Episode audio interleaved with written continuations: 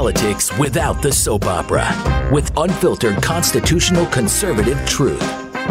The Conservative Review with Daniel Horowitz. And welcome back, fellow American patriots and Minutemen standing at the ready once again for this brand new year to fight for the issues that matter in the way they matter at the time they matter. Daniel Horowitz, your only source of truly independent conservative news, views, vision, advocacy, movement. We try to do it all here at CR Podcast. Welcome, welcome back. And uh, I hope you guys missed me as much as I missed you. It has been really hard. I've been like a fish out of water for two and a half weeks, uh, chomping at the bit to get back here. Because frankly, as a lot of you have seen, there's nobody else doing this. As we roll into 2024, it is Tuesday morning. It's still very quiet. A lot of my colleagues are still off. On the surface, it's a very quiet news cycle, but it's really not. That's only if you're a reactionary. So, you know, we generate content based on our counterparts on the left, and they say things and we say things back to them. So it's been quiet for two weeks over Christmas, New Year's, so there's not much going on. But in fact, in the real world, the border invasion, the crime, the green energy destruction of our quality of life, the inflation, the debt, the spending, the funding of Hamas, the Hamas insurrection around the country, shutting down roads to airports, this growing crime wave for 2024. Obviously, we have a ton of issues going on all over the place. In the world of action, not reaction, the time is now. Time is something we don't have and we can't squander it. So I'm back today and we got a lot to go over. It's hard to really review everything from two, two and a half weeks. But on the other hand, not, not much has changed. It's the same issues. It's a matter of our commitment to fighting in the way it matters at the time it matters. And that's my commitment to you for 2024. We're going to do all of it. Whether it's primaries, where, whether it's Congress, whether it's the state legislative sessions, whether it's things we can do in our own community, good tips for our own security, safety, gun training. We'll do a little bit more of that this year. It's always going to be oriented towards useful information. And that's why I need you guys to give us a five star rating to kick off the year on iTunes, uh, to surge us past the empty calories. The empty, empty calories. Most other shows you're going to hear about, when you say 2024, it invokes one thing and that is one date November 5th, 2024. It's all about the general election. 2024 is a presidential year.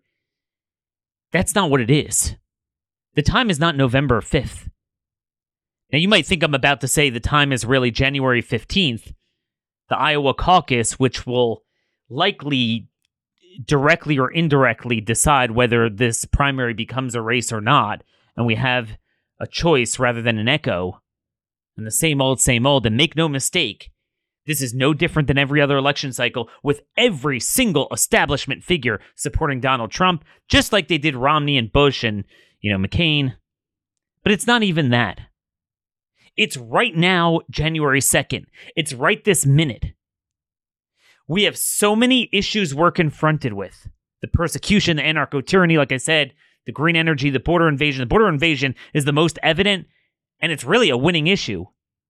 Republicans have Congress, they have the House, we have budget deadlines January 19th and February 2nd. We'll talk about that. We do have the Iowa caucus. And we have, coinciding with this, most red states are convening either this week or next week or sometime this month for their annual legislative session. And if we lined up all of those top issues I mentioned culture, economy, security, again, illegal immigration, and those leverage points of the federal budget and the state legislative sessions, there is so much we could accomplish. You know, Proverbs 10:5. An intelligent son gathers in the summer, whereas an embarrassing son sleeps soundly during the harvest. Sleeping during the harvest. Now is when we have the federal budget deadline with GOP in control of the House. We have the legislative sessions in the red states where Republicans wield control over supermajority trifectas. And we have not just the presidential primary, but primaries up and down the ballot. We've showcased towards the end of last year some examples of candidates running against terrible Republicans, incumbent Republicans, open seats. But I don't see a movement to focus on that. You know, I'm called often called the prophet of woe and lamentation. But ironically, or not really so ironically, if you understand what Jeremiah and the you know Lamentations is all about, I'm the one that offers the most robust forward-looking agenda and strategies. Hands down, I'll put my record up against anyone. Lamentations 322. Well, it's all about doom and gloom, but not really. If you look up Lamentations 322, the faithful love of the Lord never ends. His mercies never cease. Great is his faithfulness. His mercies begin afresh each morning. Every morning is a new opportunity to do the right thing. Every morning, God gives us opportunities to do the right thing. And like I say, commensurate with how terrible things are policy wise, is how many opportunities we have, par- partially just because of the rubber band effect. The more radical the left is, the more, at least in the half of the country where people think more along the lines of, of our values, where we can get done what needs to get done. Because people are repulsed by it. And first and foremost is the border invasion. But before I talk about what is the agenda, and we'll start off with illegal immigration and where we go from there, and then I'll try to kind of get as many issues as we can, as many um an overview of what has happened when we were out and headed into the new year. But I first want to talk about what I don't want to talk about, but everyone else will. 2024 for them will be basically this look at the polls. Trump's definitely going to win the primary and he's going to win 50 states in the general election. We just need to sit back, wait until the general election, November 5th, and Mr. Trump's going to save us. But then at the same time, we're going to focus on the persecution against him and they're going to lock him up, but somehow he'll be able to get elected. Um, Hunter Biden, Hunter Biden, but the Dems, look at the Dems. You know, my, my dad recently said to me, he's a typical baby baby boomer watches, you know, Fox or Newsmax and, you know, kind of what, what you see in conservative media, maybe reads Epoch Times, some other publications. And he turned to me over the weekend. He said, I'm sick of hearing about Hunter Biden. And, and that's the thing. These things are a dead end. Yes, Democrats are corrupt, but the Democrat policies are worse than their corruption. Let me repeat that. Their policies that are continuing to succeed and destroy us are worse than their corruption. That's what needs to be staunched and confronted even more. They'll throw Hunter Biden under the bus. They'll give him 20 years. They don't care as long as the policies continue. So it's all going to be about Hunter Biden, about Trump. And meanwhile, we forget right now I mean, this minute we are sitting on legislative sessions. We're sitting on GOP control of the House with a budget deadline, January 19th, right around the corner. Oh, and of course, they're out of session this week, too, because, you know, three weeks is not enough vacation. And we have the primaries. And yes, that's presidential, where you, you know, nobody's perfect, but you could not get a greater contrast between the two individuals. And then, down the ballot, we all complain. We sleep through the harvest. Oh, it's terrible. Look at all these RINOs. Look at all these people who voted to reauthorize FISA. And look at the Senate Republicans that side more with the Democrats than they do even House Republicans who themselves are terrible. And then it's literally, it's not like it's coming up. Right now is primary season. The primaries are early this year. They basically run from March through June, which means that if you want to buttress the chance of a challenger winning, that's right now. Right now. Find out in your area. If you're in a red state, red district, Whether it's Senate, people like Roger Wicker in Mississippi running for reelection, whether it's House seats, is there someone you could you could bolster? It's pathetic that we don't have a movement discussing any of this. Instead, it's all going to be about the vanity of tit for tat with the Dems and their corruption versus our corruption. Trump, Trump, Trump. General election. We can't wait. And it's not just because we can't wait that you can't have an invasion of 12 to 13,000 people a day going unchecked. Okay, it's not just that. It's that if you cannot succeed in implementing our stated agenda with the power you already have, aka control of the budget in the House, and then the trifectas in all the state legislative sessions, even in the best case scenario that you somehow win in November, which there's no evidence they will, what what is what are you going to do with it? The time is now to use your control of the House now. And with that, let's segue into the first issue. So, I don't need to tell you about the border invasion. Okay, you got 12 to 13,000 illegals a day. That's the ones seen. It's really more than that. That's an annualized pace of over 4 million a year. You cannot begin to imagine the way they're transforming America, not just the blue areas. And it can't go on. Not just the fact that it needs to be stopped, but we need to j- just the sheer amount we've had the last few years, even if illegal immigration went down to zero tomorrow, we're done with if we don't get rid of them. So, in a perfect world, we would have the entire conservative media, from Fox to Newsmax to everything on down, my colleagues, focused on we need a shutdown fight January 19th. No funding until two things until everyone is turned back at the border and until red states are unleashed to deport and enforce. And I want to make something very clear here. You know, because for a lot of people that think, oh, we have to wait until we have a Republican president, which is unlikely to happen at this point, and even if it would, like we're going to discuss coming up, that the Trump is not exactly um, focused on our issues. He's focused on his issues, as he always was and always will be. Will just degenerate as he gets older. But people forget that buttressing potential Republican or House Republican leverage over the budget, particularly over immigration, over the invasion, are the red states. See, here's how it would work.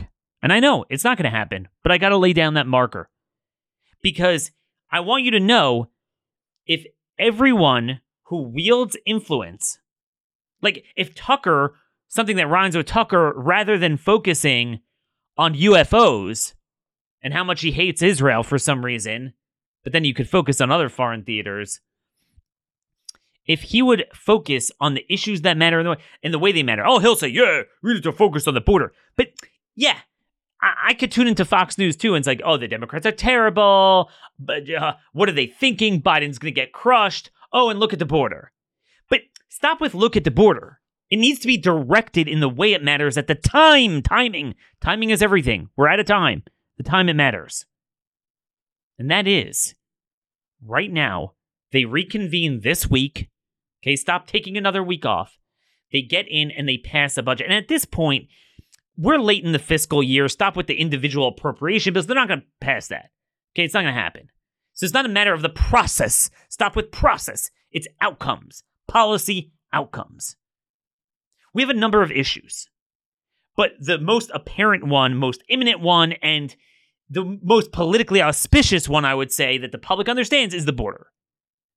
How much you want to add in red lines with defunding Hamas and the Palestinians, defunding the Green New Deal, the training stuff, we, we could talk about that. The spending levels, there's a lot there. You need to come to an agreement on that. But first and foremost, there are two things you would defund, prohibit all catch and release. Everyone has to be turned back. That provision would be put in the bill, the only bill that the House passes. Remember, the Senate and the White House need the House to affirmatively keep government running past, you know, two and a half weeks from now. Okay? They need House Republicans. So you say, this is our budget. Here's what we're putting in it. No catch and release. And number two, making it clear, affirming the right of a state to enforce laws against illegal aliens. That means cutting off bennies. That means arresting people for not just doing other crimes, but for violation violating immigration law. So it's a state crime to uh, be here, uh, be in a state illegally that the feds didn't let you in, up until and including deport, deportation. And you would stay on that. And every bit of conservative media that's like, look at the Biden administration, look at the invasion, they were forward looking with a focus on this is what Republicans must do. This is their only leverage point. We cannot wait. Notice I'm hitting the ground running this new year. I'm not even talking about, oh my gosh, we're going to die if you don't support DeSantis. I mean, we, we have two weeks left till Iowa, and we'll get to that. But it's only a piece of the puzzle. If we would do this, the presidential election would become moot. And then here's the other piece of the equation. Concurrent with the fight at a federal level, you have states that drive the narrative that multiple states, you have 22 Republican states. Again, I have to verify exactly when each of them, some come into session February. You know, a couple of them are only every other year and not in this year, like Texas, but they already passed something that you pass a mixture of what Texas and Florida have passed, where every state one after another, but even more. No K through 12 education, no employment, mandatory verify, you can be arrested just for being here illegally. If we have groups or busloads coming in, we're going to bust them out. And the right to deport. And also, every state declares an invasion. We need we need to have that effect because, again, they're going everywhere. We're talking about millions of people. It's not just Texas or just Chicago and New York City or LA. It's everywhere. Every state needs to declare an invasion. A lot of people think that it can only apply to Texas. It's not true. They're, they're going everywhere. The invaders are going everywhere. If you believe it's an invasion at the Texas border, so then it's an invasion for everyone. And you treat it as such. And you have the synergistic force of GOP House messaging, conservative media messaging, and the entirety of Republican governors and state legislatures saying this is an invasion. We cannot go on like this. It will stop. I know you'll laugh at me, they'll never do it, but I want to lay the marker down. I want you to think about that, what the country would look like. And again, you know, while on the ground electorally, Republicans are screwed, but on that issue, the public would side with us. That's what we would do in a per- perfect world. Yet we have no focus. It's all Trump, Hunter Biden, and uh, and that's where we are. And make no mistake about it, we can't wait another year. Since August, every month, each month, there have officially been more people arriving in this country than there are children born to American mothers. And by the way, that statistic includes a good number that are recent arrivals themselves from Crapistans that don't really share our values whatever. That's another story. Just the inverse in birth rates, even among those already here. But that includes anyone here, probably includes illegal aliens too in that group. Because they're deemed as, you know, having an American born kid. You can't survive that way. Either we believe our talking points or we don't. You know, I was out at Patriot Academy, our friends there. Um, really an honor to meet some of you for our uh, December trip, four day handgun defense training, beautiful weather. Um, and we're going to do this again. You can go to patriotacademy.com slash Daniel. Uh, there's a number of other trips throughout the winter. and spring up until you know when it gets really hot. We will be i don't know exactly when. I'm hoping maybe april to get out again but you know don't wait for me. Uh, we also hope uh, hope to get steve Deace out later in the year more towards the end of the year. We'll put on a big event there. But anyway um, i don't own cable news. I don't watch this stuff but i was in the hotel and i started watching it and, and it just made me so depressed because i realized what our people are being exposed to it's just mindless. Haha, what is Biden thinking? He's going to get crushed. Like, no, no, no, we're getting crushed. Oh, and then look at the border. But stop focusing on the issues in the abstract. Focus on them in the way they actually matter. If you believe it's an invasion, then why are we not demanding that Republicans use the power they have at a federal level and in all these states to do something about it? If you talk around an issue, nothing will happen. You know, for all those who think, oh, I'm just a talk show host. No, you're not. You can't get up there and speak in existential language and then not use your pulpit to do something about it. Kind of like with pastors and churches. You need to get involved. You need to preach from the pulpit the way the left does. you know, Los Angeles is now looking to have illegal aliens become police officers. They're dead serious about the replacement. What are we going to do about it? And, you know, it's hard to go through all the news we missed, but the amount of crazy things going on in Blue America are mind blowing. The anarcho tyranny.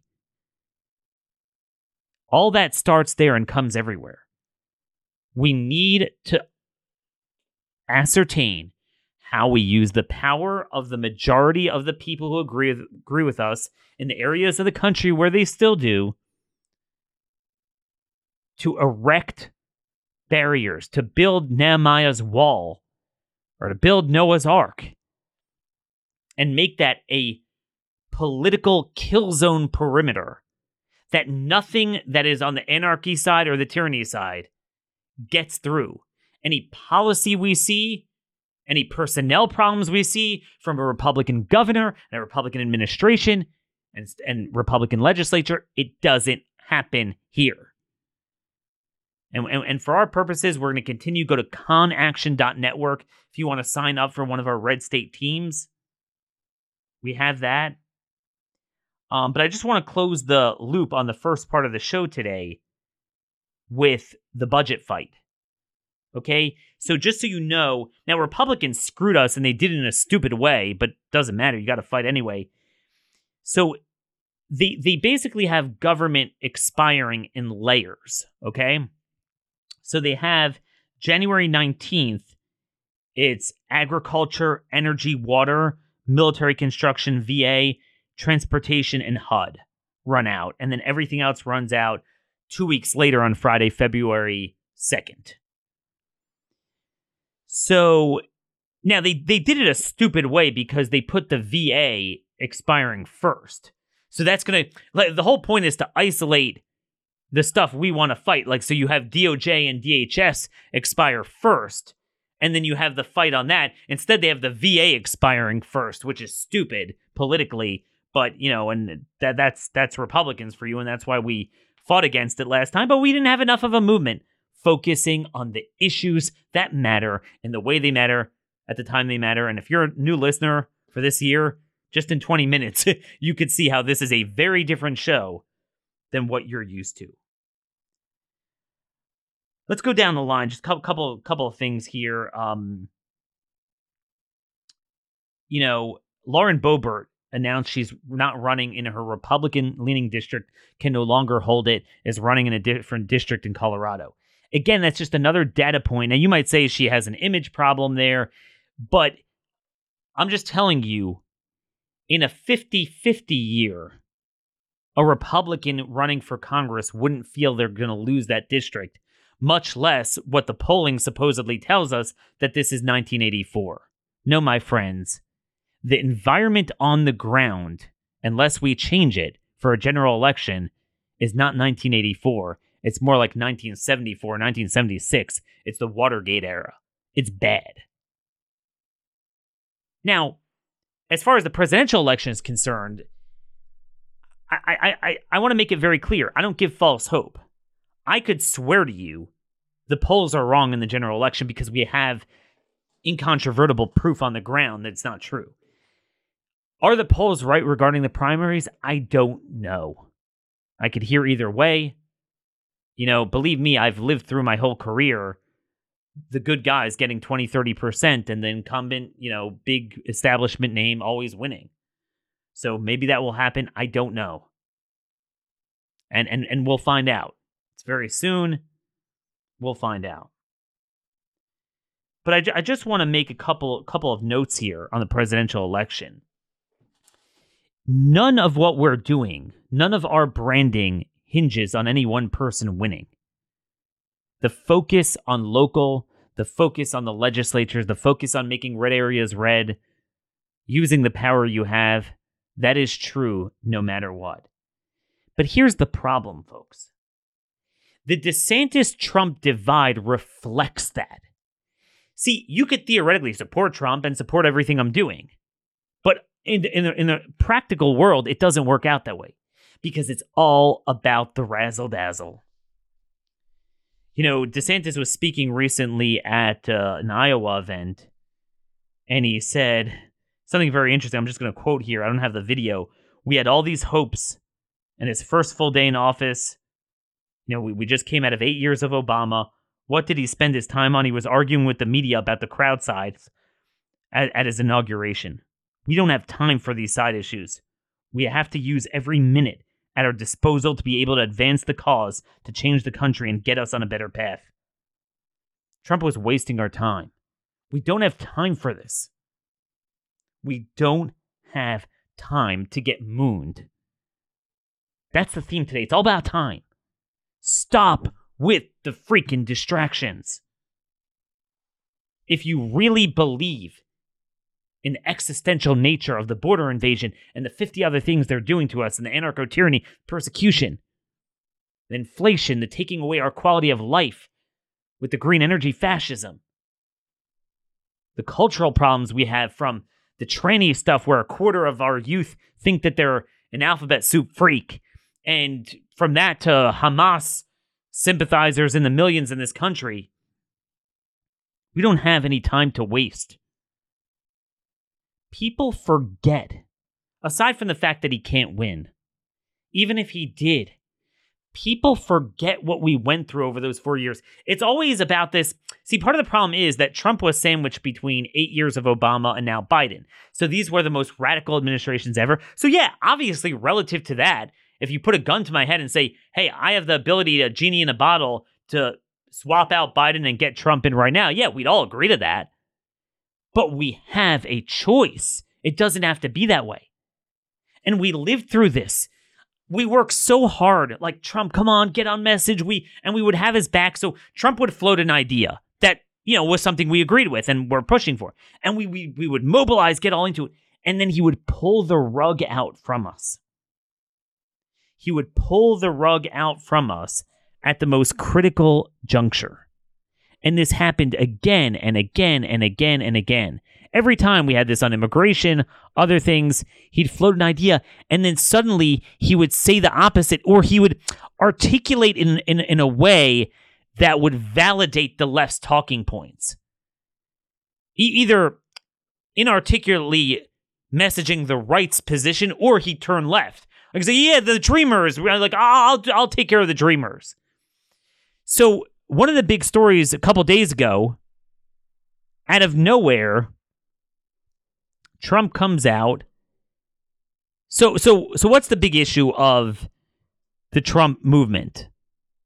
It's funny, you have this like Trump movement that has arisen around him, and they each feed off of each other's messaging all the while, the man himself is wearing no clothes. They're projecting upon this man something that doesn't exist and frankly never existed. Okay? He's not, a, a, you know, a Nigel Farage. He's not a Geert Wilders. He's an empty vessel. I'm sorry.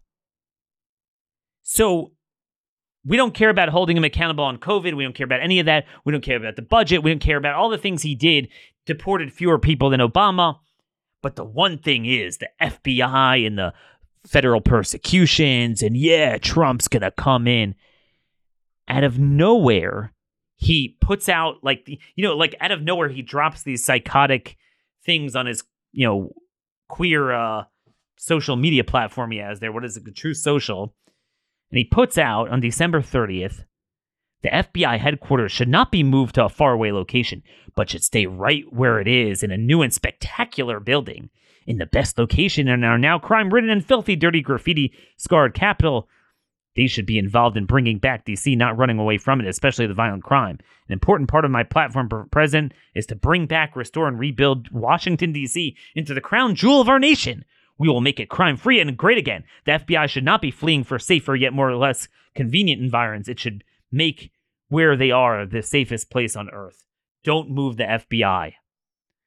So, after his movement spent forever focusing on that, and, you know, the RINOs voting against it and the conservatives voting for it, he just pulls the rug out. So some, you know, a couple did mildly rebuke him. Others are like, no, this 3D chess, that's it's really brilliant. The point is, there's nothing going on there. He will continue to do it, even on the issues that you would think he'd want revenge on. How do I know? Because he did that all the time. The left would crush him and he would agree to them. He'd bring them in. I mean, the left destroyed him and he spent the final three months of the trifecta in the fall of 2018 not pushing, flooring the gas pedal on all the things we wanted to do, but passing the First Step Act with the very people that were stabbing him in the back at that moment. It, ju- it just doesn't make any sense. I don't I don't get it. But it is what it is. That's that's what he did. Don't shoot the messenger. And that's what he's going to continue to do if you bring him back. Then you have um where is this? You have right after that trying to find the quote here because I don't want to misquote it. But right after he did that, the day the day after, posting about the new FBI headquarters, he promoted the idea of wanting to use the Insurrection Act against his own supporters on January 6th. Right? It's just weird. Like, wait, what? But that that's what Trump does. Trump often rather than busting the narrative, he'll want to beat the narrative. Oh, vaccines? That's where it's at. I'll do it better than you. Oh, dreamers? I'm really into the dreamers. No, no, no. Don't accuse me of that. Oh, um, ventilators? I'll ventilate. A couple months ago, you had a reporter was like, "Did you say that you would send the military down to um kill the cartels?" Oh no, I never said that. And by the way, he did, and he was right to say it, but then he backs down. We lived this for four years of his presidency. Even now, on the hardcore issues that he himself should be the most lit about, that his supporters are, and he's running, he could do this. And this is emblematic that he could shoot his supporters on Fifth Avenue in broad daylight and he will not lose support. But what does that say about our people? We can't be like this. What does that say that he doesn't even feel he needs to compete for our vote? That my colleagues excuse him for not debating, for not campaigning in Iowa, for literally sitting there in Mar-a-Lago. You know, you saw this dichotomy with DeSantis with his wife and kids on New Year's celebrating in class and, you know, barn burning all over Iowa to, to, to, to sell his vision while Trump just sits there in Mar-a-Lago with scantily clad women around him, and of course his wife nowhere in sight. Boy, is that imagery right there. Is that a dichotomy right there? And what is so frustrating about this Trump versus DeSantis dichotomy is that they both have records. We don't need to rely on rhetoric. Like, I could understand if we don't know who they are And we just hear maybe DeSantis's tone, his voice, his whatever. All right, sounds like a nice guy, moral guy, personally very conservative. But, you know, I don't know. Does he have the kind of moxie of what we need today? And Trump has these bombastic things. Now, you, you have to ignore because his rhetoric is hypocritical, but let's say you just take the best parts. But we have records, literally, in the very things that we need to accomplish. Trump screwed us. And in part, we are in the position we're in today because of that. And DeSantis has unrewarded and unrecognized excellence. I don't know if you've seen this over just over the um break. Conservative media won't cover this, but things that we've been pining for for generations. Not just oh, I did a conservative thing as governor, I did this, but long-term force multiplying policies that deracinate the power sources of the left. See, it's not just you have a, a you know 50% Republicans, 50% Democrats. No, no, no. Democrats harness what they've done over the years at a state and federal level is they use NGOs. I have a column out, you know, a couple days ago. You could, you know, go to the Blaze and look at my columns and, you know, please subscribe. It's, it's just a couple dollars a year. We, we have made it a um, subscription. It's literally a couple dollars a year. It's nothing um, because that's the only way to be free of media censorship. Uh, but by the way, this show is always, you know, you're always going to get it not behind a paywall. Um, but I digress. Anyway, we have the NGOs working with the border invasion, but you have the NGOs. What the left does is they fund programs, they fund their operations, whether it's through HUD, whether it's through education. So their get out the vote uh, effort, their cultural dependency that they create, all their programs, their cultural subversion. They don't just do it, they they have us pay for the rope to hang ourselves with.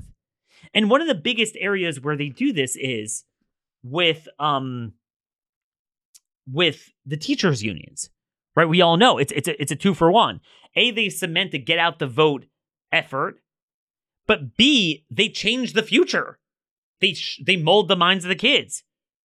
So it's the corruption, it's the grift, but it's also the culture. So there was news. So um, la- last May, the uh, Governor DeSantis signed SB 256. Now, he's done tons of education reforms. I can't even list all of them. But it requires that all public employee unions receive 60% support from membership or face a decertification vote. And, and it had a bunch of things. It, so it, it also allowed members to reject automatic deduction of membership dues from their paychecks and and it did a few other things. So basically, it was designed very carefully to say, "Hey guys, do you want your full paycheck? Well, now you can have it. No automatic deductions. You have to opt in. It's not just that you can opt out; you have to opt in." So obviously, a lot of people opted did, didn't opt in.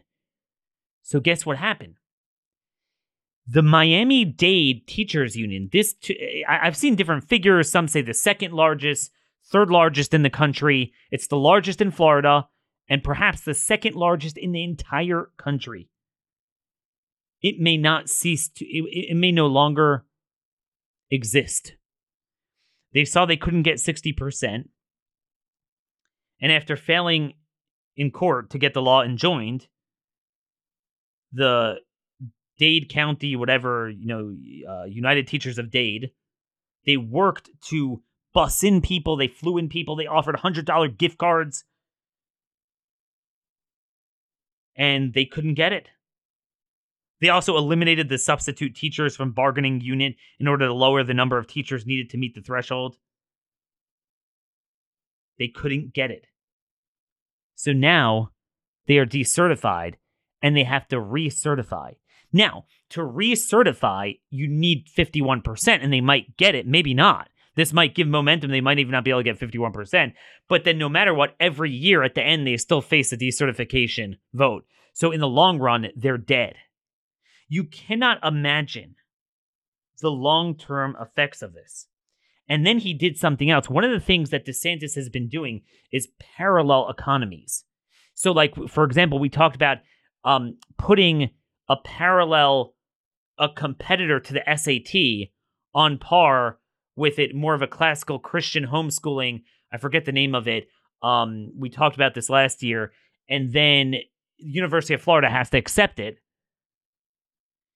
So they now what they did is they and this is a beautiful um, manifestation of using power to to get a desired result.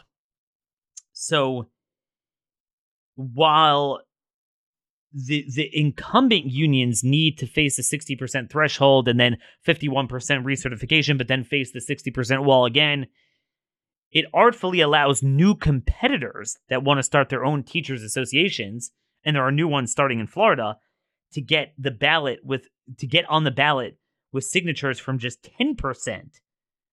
So the current unions need 30% signatures to get a ballot and then you have to win the vote.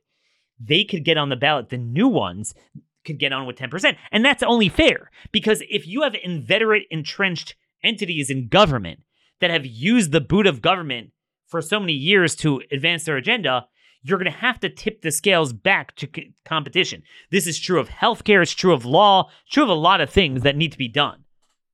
And now they might no longer cease to exist. This is not like, okay, some conservative rural county. This is the Miami Dade Teachers Union. Might not exist. That, my friends, is owning the libs. That, my friends, is unrecognized, unappreciated, unrewarded excellence that my colleagues refuse to to to see. And again, this is not a scorecard. It's not about DeSantis. Oh, you know, bash him, praise him. It's about the fact that we need to appreciate this, demand even more, more from DeSantis, more in Florida, and that every other state get up to par with that on every other issue. I could go on and on about many other things. There's a whole thing with he rejected federal welfare funding, EBTs, summer lunch programs. I'll write about that tomorrow. But um folks, this is where it's at. Take yes for an answer. You know, another thing that I think we didn't talk about, it happened right after we went off for the year the Trump campaign is actively pondering picking Nikki Haley as the VP. So all the Trump movement, they get together. Nikki Haley is the embodiment of everything we hate. And then the Trump campaign entertains it. Lara Trump, as well as Jason Miller, these are two senior people, openly entertain it on cable news. Trump refuses to denounce it and rule it out as DeSantis has, says that he would never pick her. And it's all fine. Like, at least you use your clout. Use your clout and influence to say no. They won't do it. Do you understand how destructive that is? All right, fine, you got me. Trump's gonna win. Okay. But at least, see, if, if we both agreed you're to the right, I'm to the right, we share the same values. You, for whatever th- reason, think Trump's the best. I think DeSantis is fine.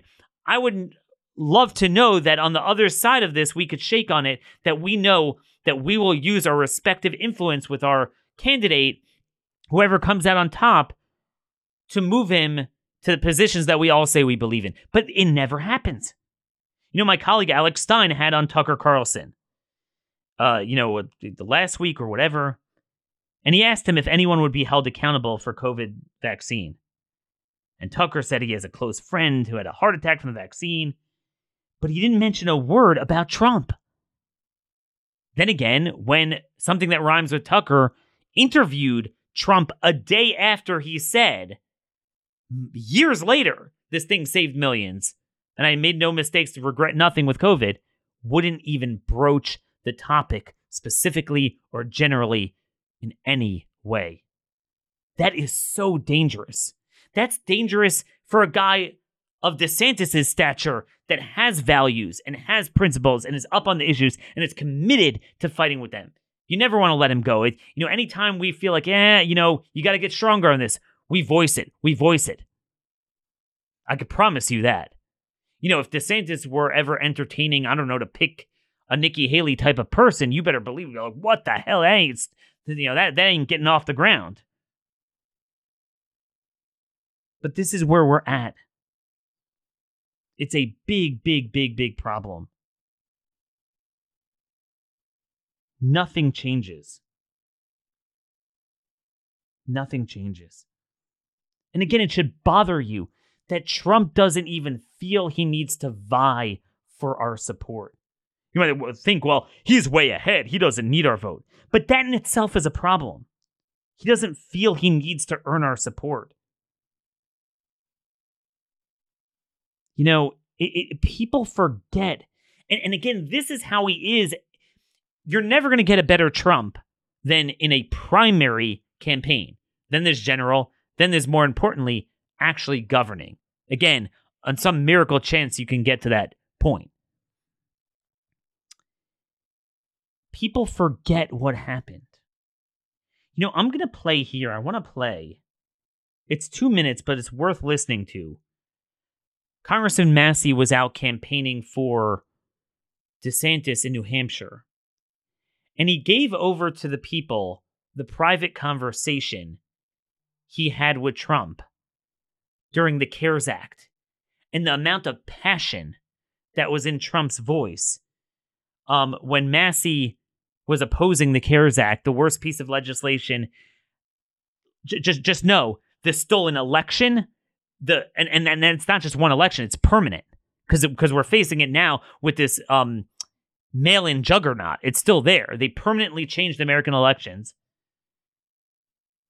The COVID fascism and the death everything that fl- that that that flowed from there and the inflation is all from that. This alone should be disqualifying, but it's actually emblematic of something broader. Let's take a listen to Congressman Massie right here. He was the president at the time. He was mad at me when I opposed the CARES Act. I was on the floor of the House of Representatives getting ready to demand a recorded vote. He called me three times. I let it go to voicemail three times. Then somebody tapped me on the shoulder. You need to call President Trump back. So I went out to call him back right when I was opposing the CARES Act. And he said, I'm coming at you like you've never seen. never in your life before. Have you seen the way in which I will come at you? I'm more popular than you in Kentucky and you know it. I'm backing your primary opponent, and you're gonna lose. All because all I wanted was a recorded vote on the worst bill in history that he was supporting. By the way, that bill had $400 million to fund absentee elections. Basically signing, I don't think he read it. He signed his own demise when he signed that bill. And he came after me for having the audacity just to say we should show up for work and go on record and vote on this thing in person. Now, by the way, I went on to get 81% of the vote in my primary six weeks later, so.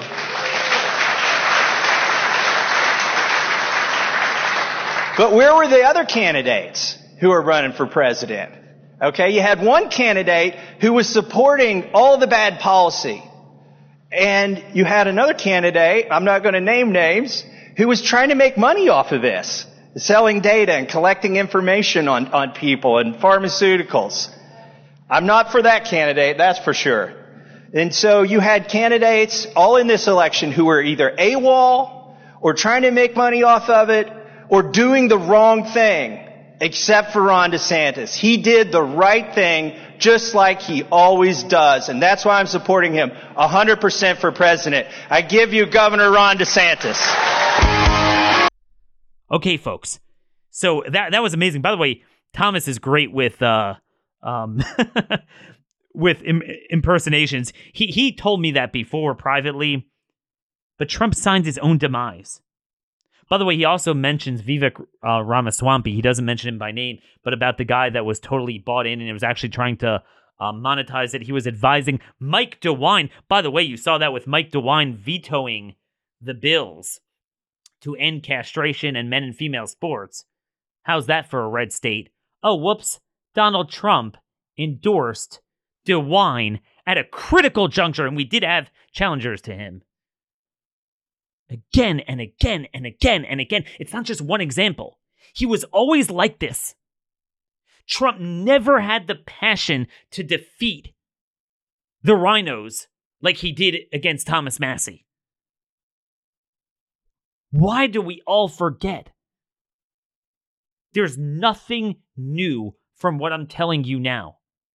Just because I happen to know DeSantis and he happens to be running. I said all of this throughout his entire four years. We tried, we prodded, we pushed. Is this really what we're going to invest ourselves in? And again, I'm not saying, oh, let's do the DeSantis just opposite. Just it's all a matter of January 15th. And if somehow DeSantis wins the caucus and he wins the nomination, well, I'll be good. We don't have time. We need to focus on down the ballot primaries now. We need to focus on the budget battle now. And we need the focus on the state legislative sessions and even counties. Count, red counties are always in session. Most of them, the county governments are in session longer, ironically, than state legislatures. There's a lot you could be doing. Any batch of illegals that come into our county, we're going to bust them out. There is so much going on man, I barely scraped the surface. I wanted to go down our red state agenda, some crime stuff we'll talk about. Um, you know, later in the week we're going to get to our agenda of what it is we want to do. What are what are our, our top bills that we want to replicate in every state legislature? But another big story that has been uh, going on throughout the last couple weeks as we've been gone, every Christmas, Hanukkah, New Year celebration has been interrupted by the pro Hamas animals that we let in the country. So you're finding some of them are violent. Some of them, even if they're not fully violent, but they what they're doing now is they're blocking bridges. They're also blocking the main arteries to airports to purposely screw people up. So JFK in New York, LAX in LA. This is becoming a big, big trend. And a, a, a couple things. First of all, it's not like these people are kind of like the brainwashed, like, oh, the Israeli occupation stuff. These guys are waving Hamas flags. Like, they, again, it's not just geopolitically, they're ignorant about the history of Israel and, you know, the land there. And, and, and they think that there was something called an Arab Palestine state that was, that was there. It's, they downright support what Hamas did on October 7th and want more of it. And it's not a handful of people. The overwhelming, l- let me say this very clear. We have several million Muslims we have now in this country, predominantly brought in this generation. Maybe now two generations. And the overwhelming majority agree with that and support that, hate our values, and will be subversive forces. What you're seeing in America is that we are reaching a tipping point. We talked about this a little bit last year. When you have subversive demographics that are in a country, they wait, they fester. They're quiet until they feel they reach critical mass, and then their top NGOs that that work, you know, work their agenda, like the Council on American Islamic Relations, the top Muslim Brotherhood organization, they they they they come out in full force, like in Europe, and that's what we're seeing now. So one of the big action items that we need is we have to make sure, like LA, New York, Chicago, they're gone. They're gone. And we know that. They're gone even without that, even if you without the Islamists. But we have to make sure this cancer doesn't spread, and it will. You have tons of these guys in Texas, tons of these people in Nashville, tons of these people in greater Atlanta. We have to make sure there needs to be a five year mandatory minimum sentence for anyone caught blocking a roadway. Now, by the way, I'm big into civil disobedience, and that's something I think we're going to need to utilize.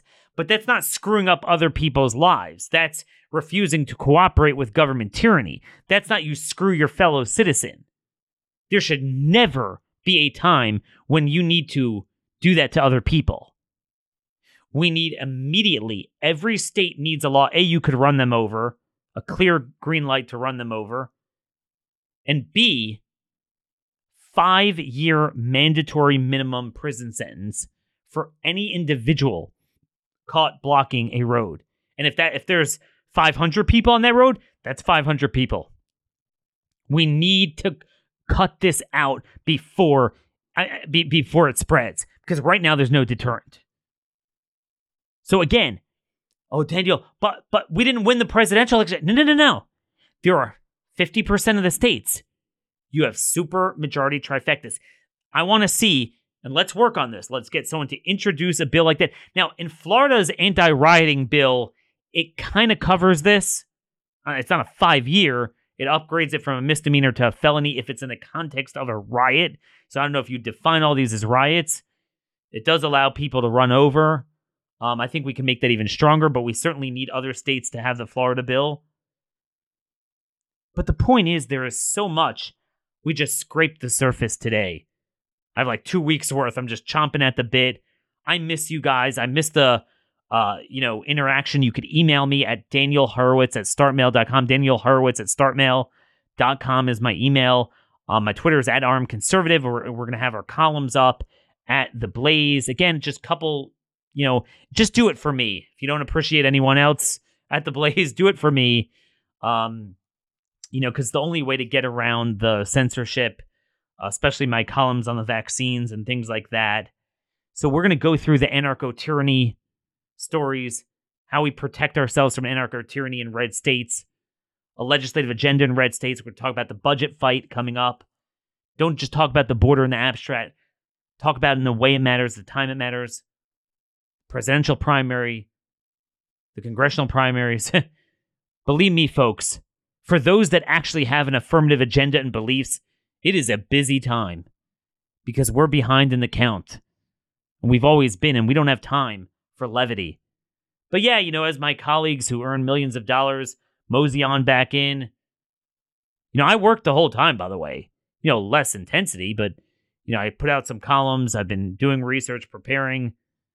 I had a great meeting with uh, my uh, all of our team leaders. So again, I don't have in every red state, but sign up if you're from a red state. We have Louisiana, we have Alabama, Mississippi, Florida, Georgia, Tennessee. Um, we have South Carolina. We have Wyoming. We have North Dakota. Um, we have Iowa. We have Indiana. I'm, I'm missing a couple here and there. I can't think off the top of my head. The worst thing is to try to give a list. But those are just some of the states we're working in, and we're going to try to expand it. We do have Texas up now. I know we have a lot of people from Texas. Again, all the things that your red state is doing. We'll talk a little bit more tomorrow or later later this week about it. Your governor, your executive agencies, your legislature that are bad that need to be corrected, good bills that we could introduce or that have already been introduced that we need to light a fire under. Conaction.network. This is not just a show, it's not just entertainment, not just commentary. This is a movement. Welcome to a new year. Let's pray to God that He blesses our actions we could do this together. You'd be shocked at what a few people can do in a red state to turn it truly red. We are out of time. The time to floor the gas pedal on the issues that matter and the way they matter is now. Welcome back. Folks, God bless y'all. Thank you for listening again, and we'll see you back here bright and early